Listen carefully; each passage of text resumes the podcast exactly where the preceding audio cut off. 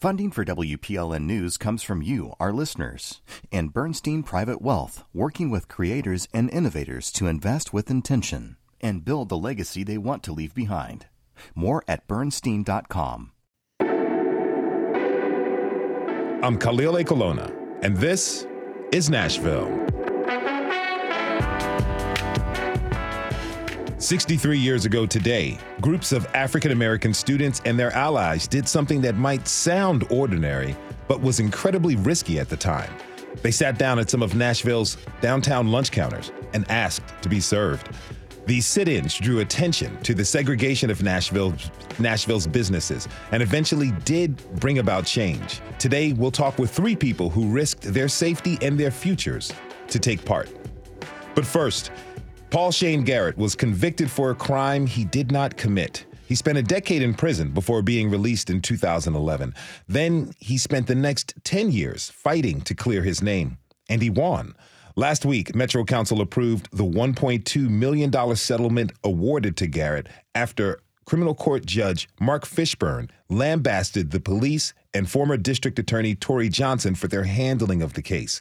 There are a lot of pieces to this, and the Nashville Banner, in collaboration with News Channel 5, have been reporting on the story. Here with me now is Steve Cavendish, editor of the Nashville Banner. Steve, it's good to see you again. Welcome back. Great to be here, Khalil. So let, let's start with the beginning. Who is Paul Shane Garrett, and what was he arrested for? Paul Shane Garrett was was arrested um, on suspicion of murdering uh, a prostitute in 2001. It was a 2000 crime, uh, year 2000 crime, and Garrett.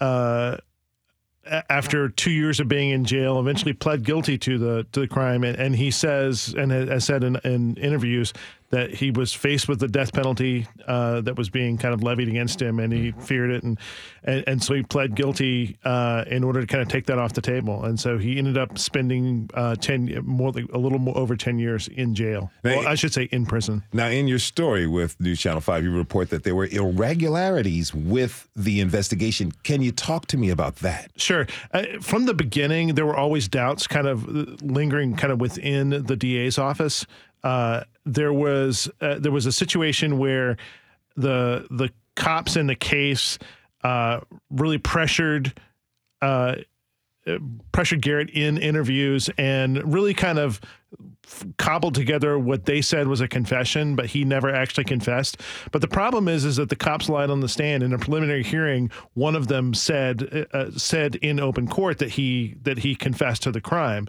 uh, which was which was not true. And so he felt like, you know, I, I can't go against. The, what the police are saying about me, I, am I'm, I'm going to plead this out uh, in, in, order to kind of avoid, avoid the death penalty. Now, you said that you know two years into being in prison, Garrett you know, pled guilty. He he took a confession, but did he continue to profess his innocence to friends, family, and his attorneys? He did. He he, he and he fought this. Uh, he fought this. Uh, uh, tried to fight this through the system, and then after he was after he was released in December of 2011, uh, sought to have the conviction overturned. Uh, but th- there were some things that came up sort of in the interim that were problematic. N- notably, the Tennessee Bureau of Investigation uh, got a what's uh, got a hit in their CODIS system, which is a DNA database, which identified someone else as being potentially the the person who killed Velma Tharp, the mm. the the victim in this crime, mm-hmm. and it was never disclosed to it was never disclosed to to Garrett until later. And so this this becomes uh, this becomes a problem, and some some cold case cops uh, in 2011 are looking through uh, a number of crimes that uh, um, against sex workers around this and around this period from 99 and 2000 and they go back through Garrett's file and they see this CODIS hit and they're like wait a minute the, the, there was there's potentially someone else here and so a guy named Mike Rowland uh, uh who was who was one of the cold case officers uh, digs back through this uh, this this file and finds that there's a, a, lot of problems. Finds this kind of like shaky confession. Uh, there's n- not much documentation kind of in his file. Uh, all sorts of issues, and so he takes it to the DA's office, and and the DA's office ends up uh, ends up reinvestigating the crime. Now, in your in, in your reporting, you say that there was a quote unquote clandestine meeting yeah, that's that's uh, that's Judge Mark Fishburne's uh, uh, uh, noted uh, no, term. Uh, uh, District Attorney Torry Johnson. I'm going to stumble all over this. Okay. Uh, District Attorney uh, Torry Johnson, uh, Chief uh, uh, Police uh, Police Chief Steve Anderson, uh, Kathy Morante, was an ADA at the time, the public uh, information officers Don Aaron and Susan Nyland uh, from the from the police and, and DA's offices, and Tom Thurman, who was the deputy DA, all had this meeting and trying to figure out what to do with this information that Roland brought to them, and so. Uh, Torry Johnson issues uh, command uh, commands uh, asks uh, Morante to do a report, and she comes back with this 20 page report that has kind of three chief findings. One, there's no credible evidence that Garrett did the crime. Second, uh, that there's actual, there could be actual evidence of his innocence. And thirdly, they name this this guy Calvin Atchison, who was the person who showed up in 2004 uh, from the in the CODIS database as being potentially the person who killed Velma Tharp. So, what was the result of this secret meeting? What they do next? Very little. Uh, So DA, John, uh, DA Johnson sent a letter to the parole board that said basically we don't have a lot of con- we don't have a lot of faith in this conviction anymore. So if you want to go ahead and let him out, that's you know that would be fine with us. Uh, I'm I'm paraphrasing. Uh, uh, it was a big long letter, uh, and so uh, but he doesn't want to be in the parole system, and so he actually serves out the rest of his of his term toward uh, to the end, uh, December of 2011, and he ends up uh, getting out and being free, and then that's when he starts fighting for the sort of post conviction relief. And uh, there's actually a hearing in 2012, and at this point, the cops know that DNA implicates someone else and have known for a while. The DA's office doesn't have any faith in the conviction, and as a matter of fact, they have a they have an internal report that says we don't think he did it, and yet Torry Johnson's office in 2012 defends the conviction in court and defends it at the appellate level as well, and this really kind of prevents Garrett from getting any from getting any sort of relief. Um, would, which he would later do in the settlement. Now, in your story, you write that it wasn't until 2021 where the case was considered by the DA's conviction review office. How was it brought to the attention of District Attorney Funk? So Mike Rowland, uh, the the same cop, the same cold case cop, when when this conviction review unit uh, was formed, went back to uh, there's an assistant district attorney named uh, Sunny Eaton who's running the the conviction review unit, and said, "Hey, I've got this case that I've never felt good about. Uh, I, I wish you'd take a look at it." And Eaton goes and and pulls Garrett's file, and the first thing she sees is this CODIS hit, and she's like, uh, she's kind of flabbergasted. And then she sees this internal report that the that the DA's office knew about it, and is just absolutely flabbergasted. So so they partnered with the Tennessee Innocence Project. They they reinvestigate the you know the, the entire case, and their office concludes uh, that this sort of merits vacating that conviction. Now, last year, Paul Shane Garrett sued Metro government, the DA's office, and the police department for $18 million. Last week, a settlement was reached for 1.2 million. You write that outgoing criminal court judge, and you mentioned it earlier, Mark Fishburne did something rather unusual in his opinion. So so the uh, the district attorney's office has gone back and charged Calvin Atchison in this case. He was the the, the other person's uh, whose DNA showed up. In that case, they're in a kind of a preliminary hearing stage, and it comes bef- comes before uh, Mark Fishburne. And Mark Fishburne ha- did not run for reelection. Uh, he's kind of finishing up some cases in a sort of a special capacity. He's sitting in this preliminary hearing and reviewing the arguments in front of him and reviews the conviction review unit, unit file and, and all of this and just absolutely excoriates the district attorney Torry Johnson's office and MNPD basically says they knowingly left an innocent man in jail for 10 years. They called it malfeasance. He called it uh, it called it you know a failure at every level of local law enforcement and it was just really an extraordinary sort of order. And I, I, I've never seen anything like that. Lawyers that I've talked to had never really seen a sitting judge just kind of rake uh, a- department over the coals like that. And I, I- think it's I think it's really interesting because Fishman does Fishman has a reputation as being a very straight shooter. He's not like somebody that goes off on these sort of tangents. And so I- I just thought it was extraordinary that you had this and and that you know nobody was talking about it.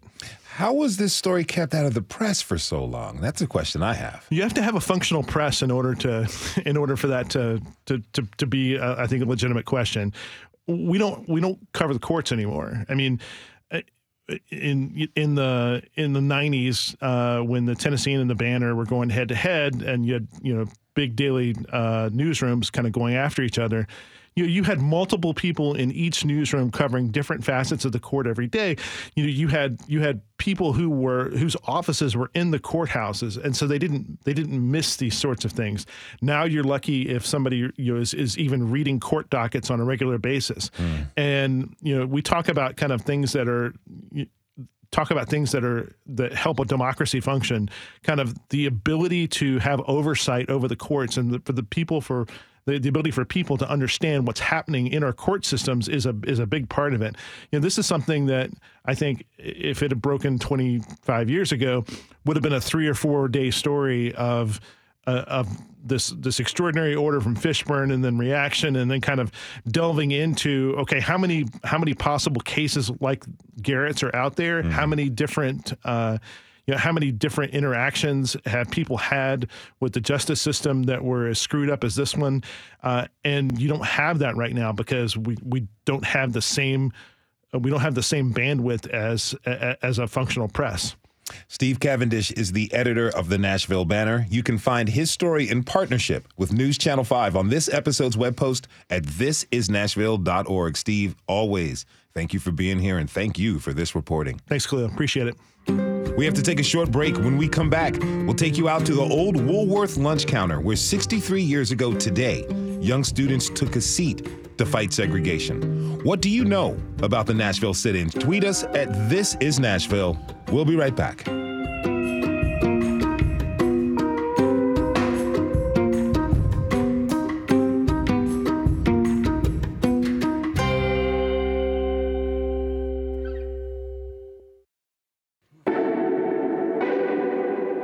I'm Khalil Ekulona, and this is Nashville. Downtown Nashville in the 50s and 60s was a bustling shopping district, but not everyone got to enjoy all that downtown had to offer. That's because, of course, Nashville's lunch counters were segregated. But on this day in 1960, that started to change. A few times a month, we're going to take you out into the city with us to show you an ordinary street corner, a vacant grocery store, the side of an office building. Now, I know what you're thinking. That doesn't sound very exciting. Our goal is to take you back in time, to bring our history to life, to show you what our city has been. Today, we're dropping a pin at 2021 Representative John Lewis Way. 221 Representative John Lewis Way, pardon me, the longtime home of the Woolworth department store. It's a place that would become famous as one of the locations where Nashville students staged the first sit ins 63 years ago. To understand why these students chose this location, you have to understand that back in the mid 1900s, there weren't malls or big box stores. So Woolworth and stores like it were the places to go to shop, grab a bite to eat at the lunch counters. We'll, our senior producer, Steve Haruch, is going to take it from here. As a 12 year old, Reverend Marguerite Smithson remembers going downtown with her mother, Mama Body, as she was known around North Nashville. We always wanted to say, Mom, we want to go in and eat in there at the counter. And she had such a sad look on her face, but yet a determined look. She says, No, baby, we can't go in there. We can't eat in there. We'll get something to eat when we get home. Now, Linda Wynn's family did go inside. One could go in and spend their money for goods, but you could not spend your money for a service. And certainly being able to partake of a meal or fountain drink was a service. Mm. Uh, so that was the, the irony of the uh, whole thing. You know, your money's good enough for one part of the store, but not good enough to uh, sit at the welcome table, if you will. Table, one of these days, hallelujah. I'm gonna sit at the welcome. It was during this very hour in 1960 that African American students from Fisk, American Baptist College, and Tennessee A&I, as TSU was known then, decided to challenge this norm. They walked into Woolworth, along with Kress and McClellan's, sat down at the lunch counters and demanded to be served just like their white counterparts. Many were jeered and beaten. It was there, at Woolworth, that civil rights activist John Lewis was arrested for the first time on the street that now, six decades later, bears his name. As desegregation efforts intensified, black Nashvillians started boycotting the downtown stores altogether. By May, six of the downtown lunch counters were open to anyone. It was a win for civil rights, even if it was only a fraction of the city's businesses. Still, being allowed is not the same as being welcome. And as much as Marguerite Smithson had longed to eat at the Woolworth lunch counter, she didn't end up going after all. You know what? I never did. I really never did. It, it was odd. I just didn't have the desire to go in there. I really didn't. now there are some people who really did. They rushed to go in, uh, but I never did. I think it was part of it was I never forgot the look on my mom's face that she was trying to give us the best that she could, and she could not do that one simple request: go into Woolworths and eat. I'm gonna sit at the welcome table one of these days. The sit ins were really only the beginning of the fight for equality in Nashville, and this building will forever be synonymous with that struggle, even if that history became less and less visible as the years went on. After Woolworth shut down in 1993, Dollar General eventually moved in, and it looked like a Dollar General. After that, the building sat empty for years until Tom Morales came along. It was in really bad repair. Tom is something of a serial restaurateur. His company revamped the Loveless Cafe and Acme Feed and Seed. And Tom had a plan. He wanted to resurface this history and put it on display in a new restaurant called Woolworth on Fifth. We kind of crawled through every space in there trying to figure out how we could bring it back to the day that John Lewis was arrested. And I mean, we even found uh, white only bathroom signs. And I mean, it, it was uh, a chilling uh, discovery walk through that building. His company spent about $2 million meticulously recreating the lunch counter and the period specific feel of the space, using photographs from the Nashville Public Library as reference. They even found original Woolworth stools from the 1960s on eBay. It was a huge endeavor, but preserving that history was important to Tom. I spent most of my adult life trying to save history, you know, and uh, buildings in Nashville that I saw as a child that were that were significant. And the Woolworth building was certainly one. But even after all of that, Woolworth on 5th closed down after only 2 years, just before the pandemic hit. Shortly after that, the building made the yearly Nashville 9 list of endangered properties. Brian Mansfield with Historic Nashville Inc. says that wasn't because the building itself was in danger, but that the history could be. Historically, the, the most important thing that happens in that building happens really in the space of about one year. In the grand scheme of things, that's less than a hundredth of the time this building has been standing.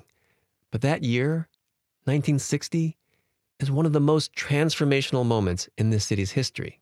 For whoever the next owners would be, Historic Nashville suggested they bring in a trained preservationist. The last thing that you want to do is stick a bunch of historic items into a window front display because the sunlight will bleach those things out and then you you destroy them even while you're trying to show the historical significance. I mean that's that's one of the dangers that that well-intentioned people with a passion for history can um, they it's a mistake they can make if they come in without the training and preservation. So the new owners would be challenged from the very start to do right by this space.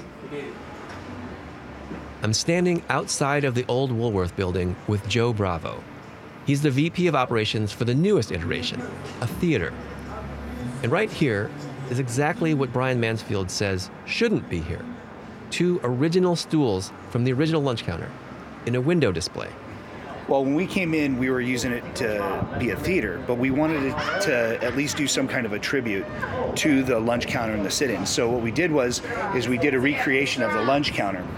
Now these two seats are the actual seats that were in the lunch counter. The display includes an old Woolworth sign and a trench coat similar to one John Lewis wore hangs on one of the stools. Uh, you want to walk inside? Yeah, absolutely.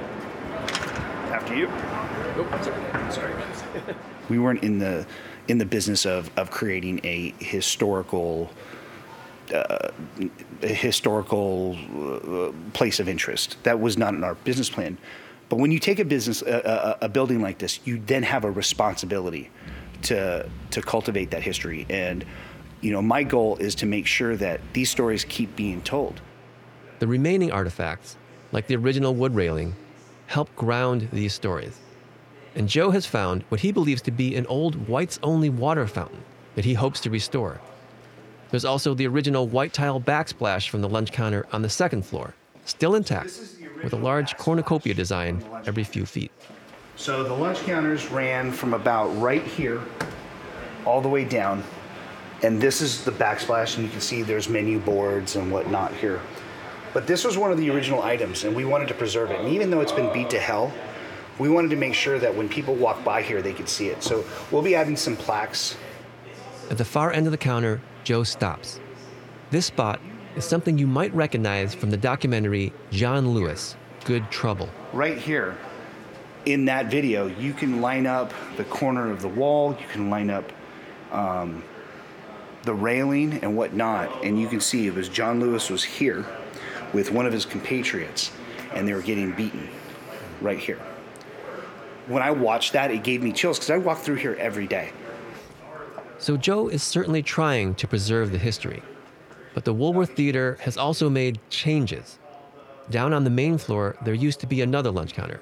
This is where Tom Morales and his team had built the replica counter that was the centerpiece of the Woolworth on Fifth restaurant it was not where the original lunch counter was. It was about a foot and a half further out. There was another wall there. So, and it, it really needed to be ripped out. We had to redo it. That choice caught Tom's attention. I called raising hell when they started ripping out stuff, and then they're saying on Facebook they're not ripping it out. And we go into the alley, and there's a million dollars worth of work laying in the back alley in dumpsters. The idea that we would meticulously restore that building to as it once was, as it was the day John Lewis was arrested there, and then the total disregard coming in after us and uh, just ripping out for no good reason that I can see, other than it made it easier to build a stage, maybe. That's not the only concern. Last year, the Woolworth Theater came under scrutiny when they hosted a private screening of Candace Owens' film, The Greatest Lie Ever Sold George Floyd and the Rise of BLM. The event was sponsored by the conservative media company The Daily Wire. Its co founder, Ben Shapiro, has argued, among other falsehoods, that systemic racism does not exist. Attendees at the event that night included Kid Rock and the rapper Ye, who had recently made headlines for a series of anti Semitic comments. Having an event like that in a place like this, with such a strong tie to the civil rights movement and its current iterations, seemed a bridge too far for many. But Joe Bravo doesn't exactly see it that way. Well, I, I, don't really comment on private events. The one thing I will say is this is an inclusive space. There are going to be people that we agree with, and there are going to be people that we disagree with. But one of the things is is is in being in an ex- inclusive space, that means you're welcoming to everyone. This has not always been a place that was welcoming to everyone. And changing that did not come without struggle. So, whatever business prints 221, Representative John Lewis Way on its business cards, the old Woolworth building will forever be connected to what happened here in 1960. Linda Wynn from the Tennessee Historic Commission says it's vital we don't forget. And I would say, yes, that that history of that building still remains ever present, uh, certainly in the memory of those of us who were here.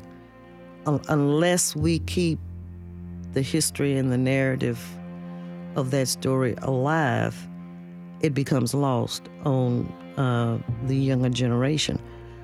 And, and I fear with, if I dare go here, the banning of African American history. The generation coming after this will know absolutely nothing.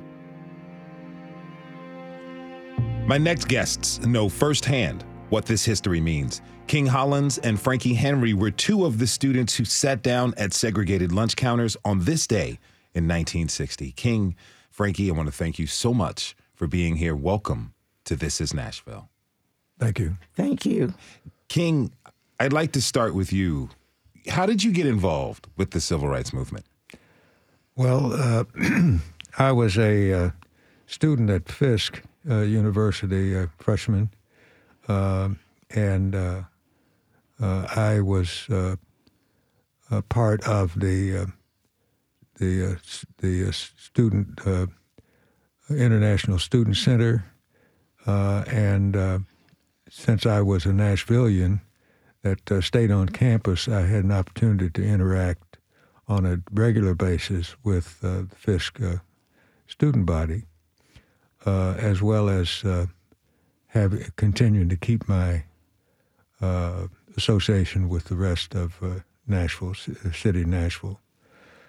Um, I had been exposed to some of the early training efforts by uh, the uh, school, Jim Jim Lawson, and some of the some of those people uh, that were uh, teaching nonviolence uh, and uh, and exploring the opportunities for nonviolent movement in Nashville.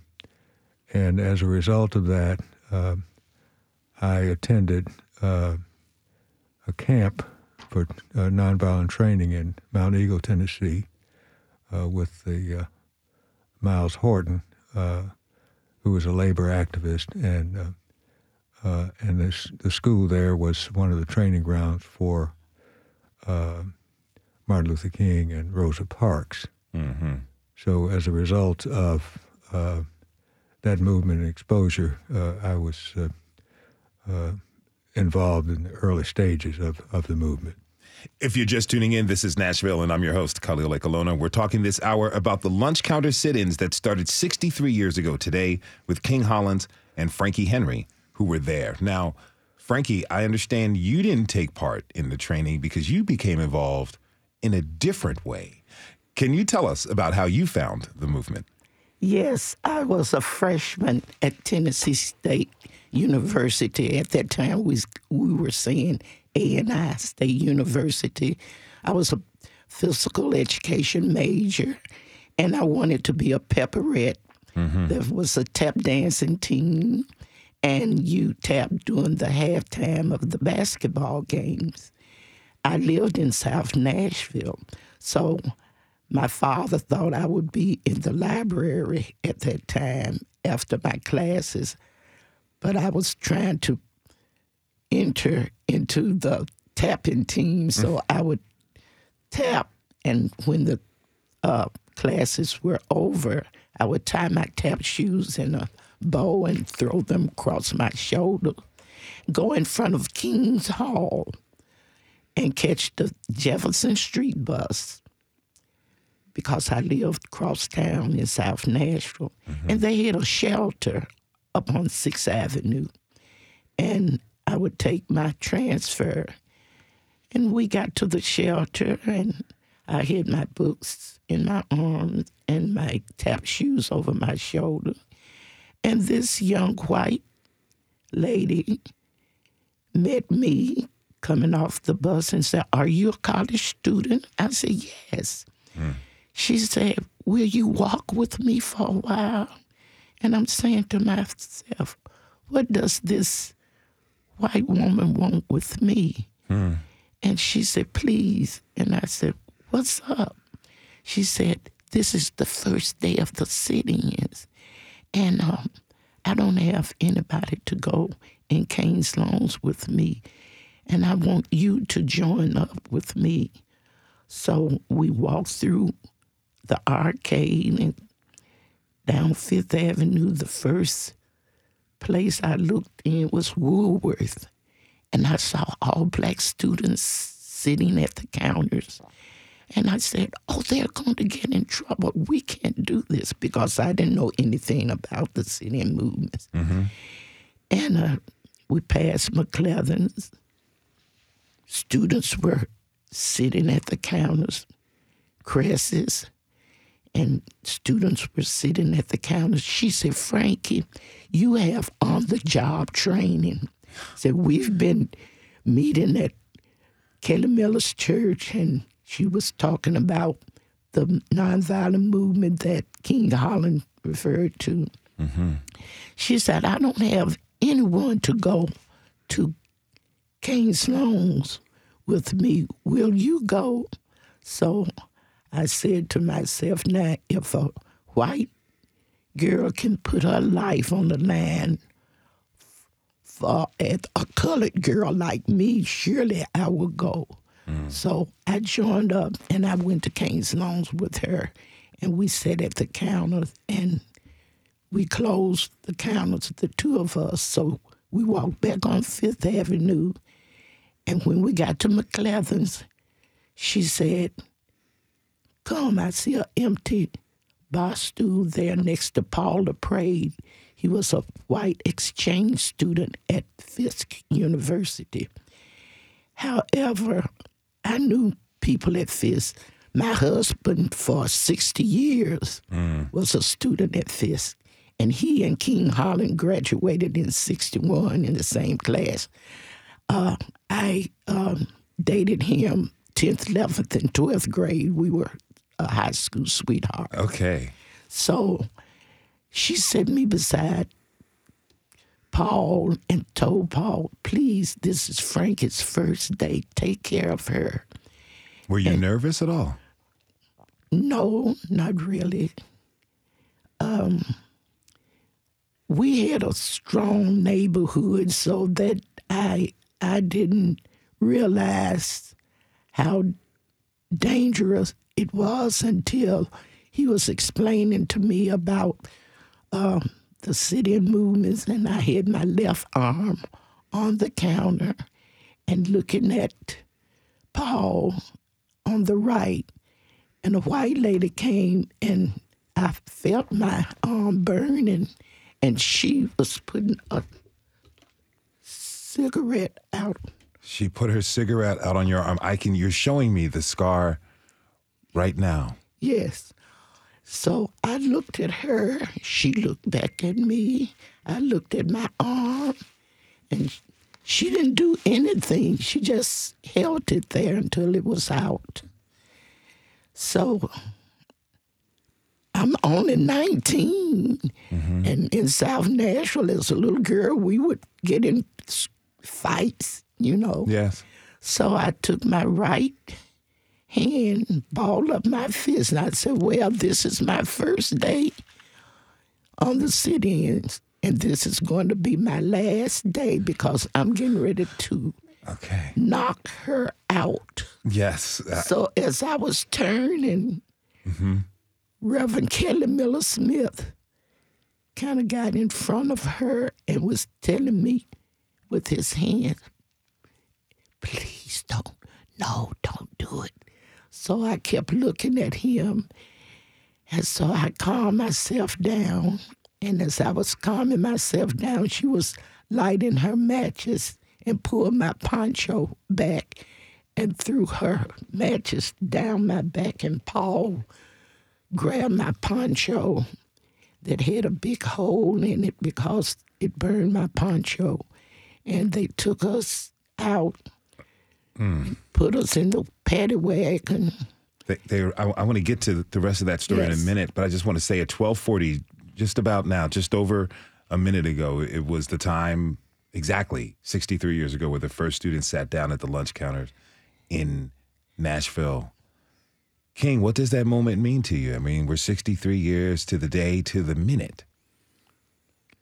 Uh, it's a very uh, monumental moment. Uh, it the movement was a very important uh, marker for uh, the, the civil rights of, of uh, not just Nashville, but for the city. Uh, one of the things uh, that uh, we have to remember is that as their small achievements can make a difference.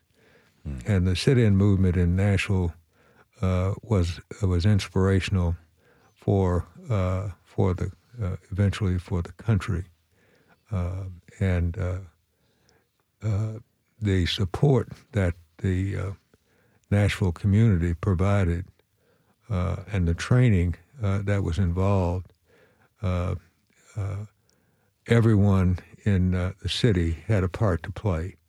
Those people like Frankie and many others, when we would per, come through the city or come up, walk up Fifth Avenue two by two, and there were crowds of uh, whites jeering at us. It was like walking into the, the, uh, st- uh, uh, the stadium, uh, football mm-hmm. stadium, uh, mm-hmm. and hearing the cheers of, of people. but there were many people who said they could not practice nonviolent, nonviolence, but their role was to not get involved and to react to the crowd. Uh, so it made a big difference uh, uh, for for the movement and for the city. Yes, sir. We have to take a short break. When we come back, we'll continue to learn about the lunch counter sit ins that started 63 years ago today in 1960. What do you want to know about the lunch counter sit ins? Tweet us at This Is Nashville. We'll be right back.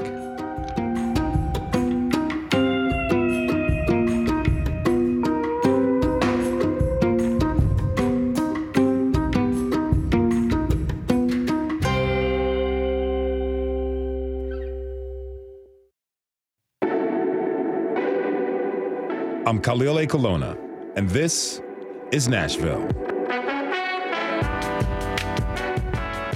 Today, in 1960, the first lunch counter sit ins began in downtown Nashville in an effort to end segregation in our city.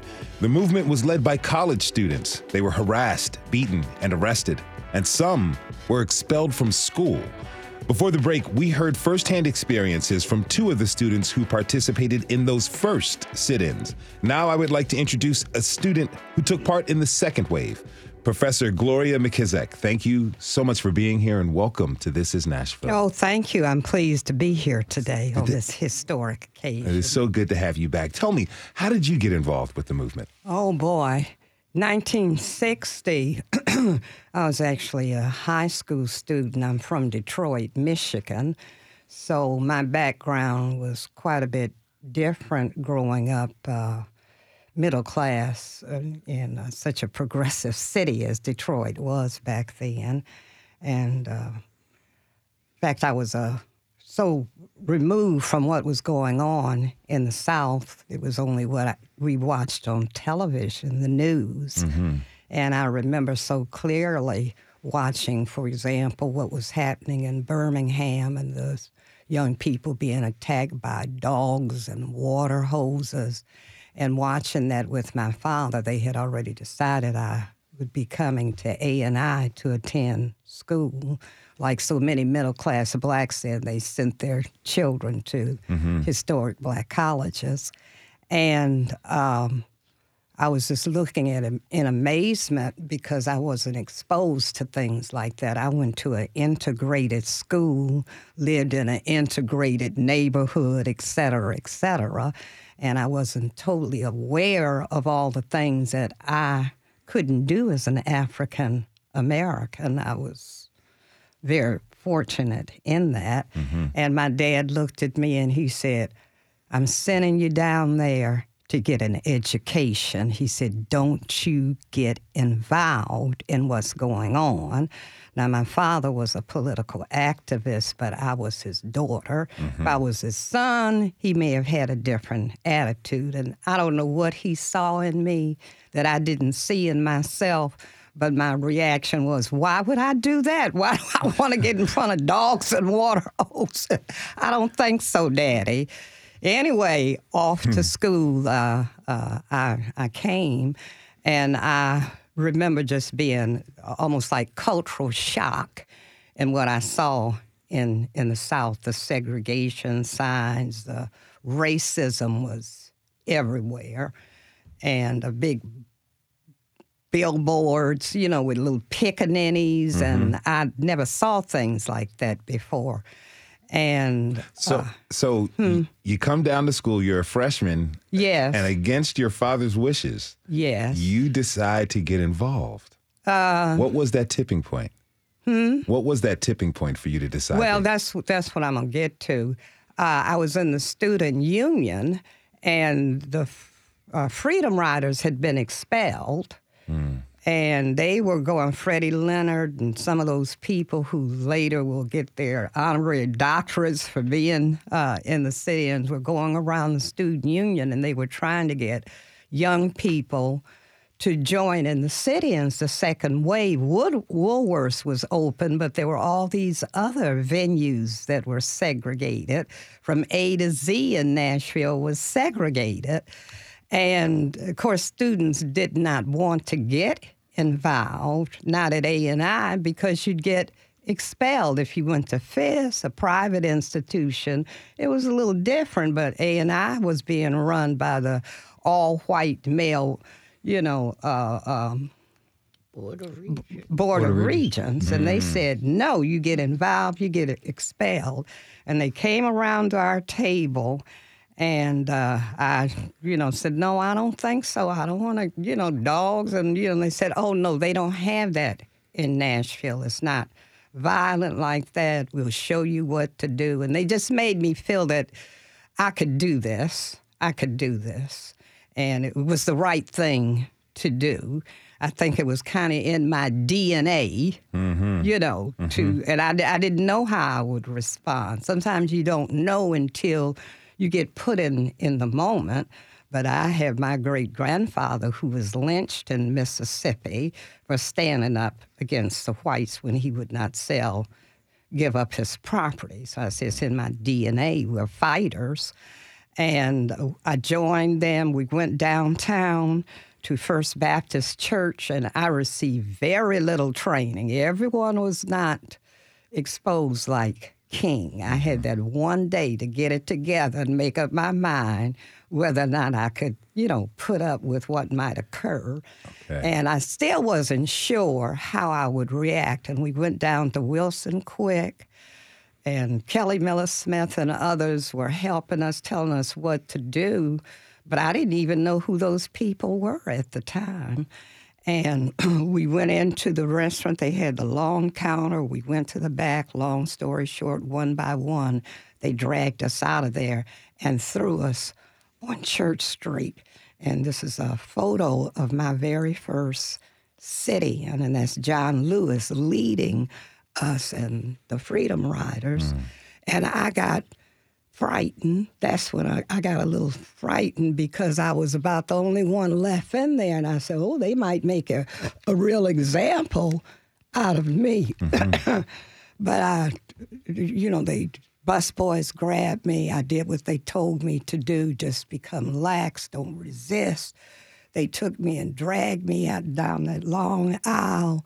There was a crowd that had gathered outside. I didn't know what was going on and there was a white lady sitting at the counter. When we would go into places, they'd soap up, throw the food away, soap up the windows, mm. close close down the place. And I guess she was one of the waitresses.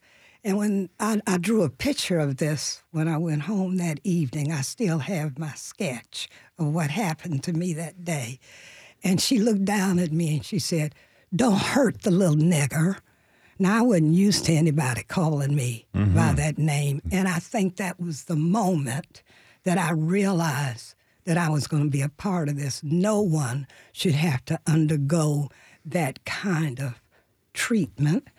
And they kicked open the door and threw me out like a sack of potatoes. And that's me, like I'm the Black Panther mm-hmm. 61 folded. years ago, you know, Ready with my arms folded across my just ready to protest. Yes, It was ma'am. that moment. Now, fellow, thank you for sharing that story. fellow sit-in participants Frankie Henry and King Hollands are still with us. You know, Frankie, you spent some time in jail for participating in Yes. the sit-ins. Can you can you briefly tell us what that was like? Well, we were all arrested, John Lewis and King Holland and I. We were uh, just pushed in, we called them the paddy wagon, and they just pushed us in there like we were just a bunch of animals. Uh, my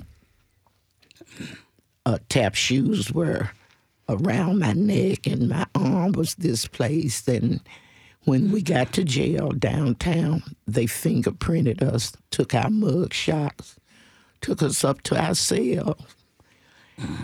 And while we were there, they had the commode in the middle of the floor. And the cops would never leave the bars, so we would have to make a backward circle mm. around the commode to have privacy. Mm-hmm. They had the bunk beds, about two or three abreast, with air vents in the beds so the mattresses could breathe. However, they didn't give us any mattresses, no sheets, no pillowcases, no pillows. It was 29, 30, 35 degrees.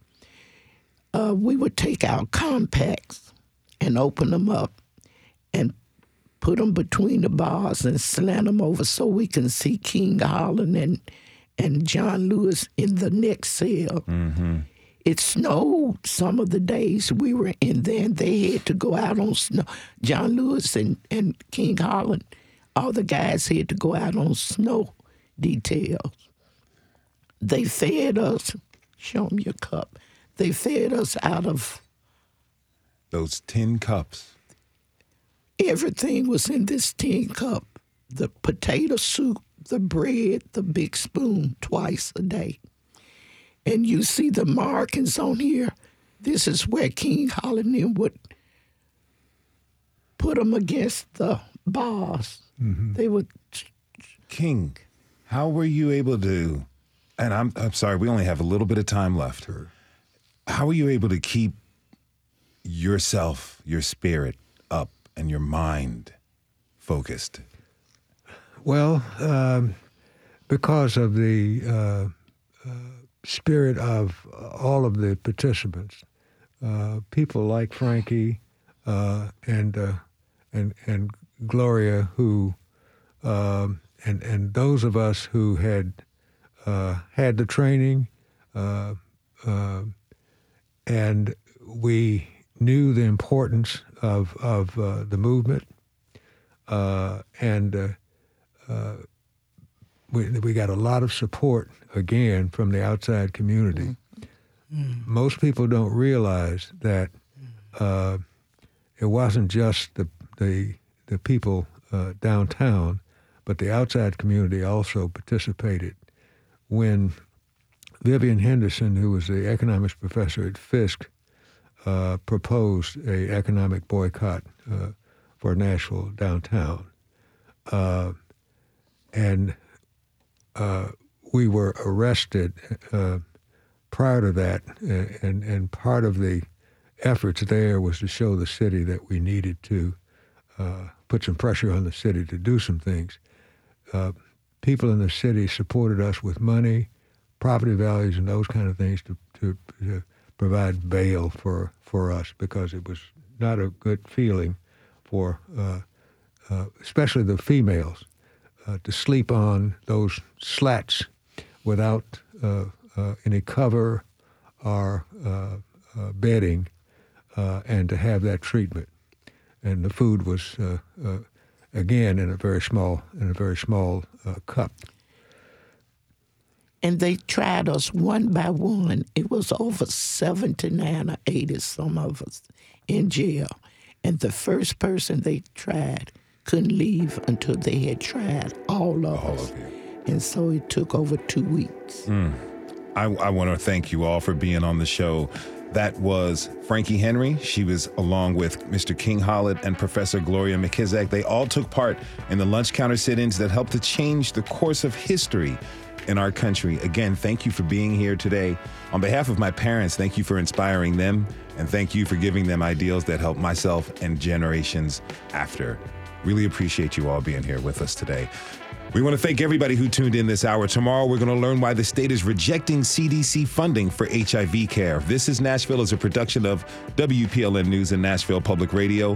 You can listen back at thisisnashville.org or wherever you get your podcasts. Our producers are Steve Haruch, Rose Gilbert, and Magnolia McKay. Our digital lead is Anna Gallegos Cannon. Michaela Elias is our technical director. Our executive producer is Andrea Tudhope. The masterminds behind our theme music are Laurent and Namir Blade. Special thanks to Betsy Phillips, Alice Randall, and Dr. Larotha Williams. The conversation doesn't end here. Tweet us at This Is Nashville. Find us on Instagram and let us know what you want from our city by filling out our quick survey online. This is Nashville. I'm Khalil Ekulona. Rest in peace to Trugoy the Dove, and we'll see you tomorrow, everybody. Be good to each other.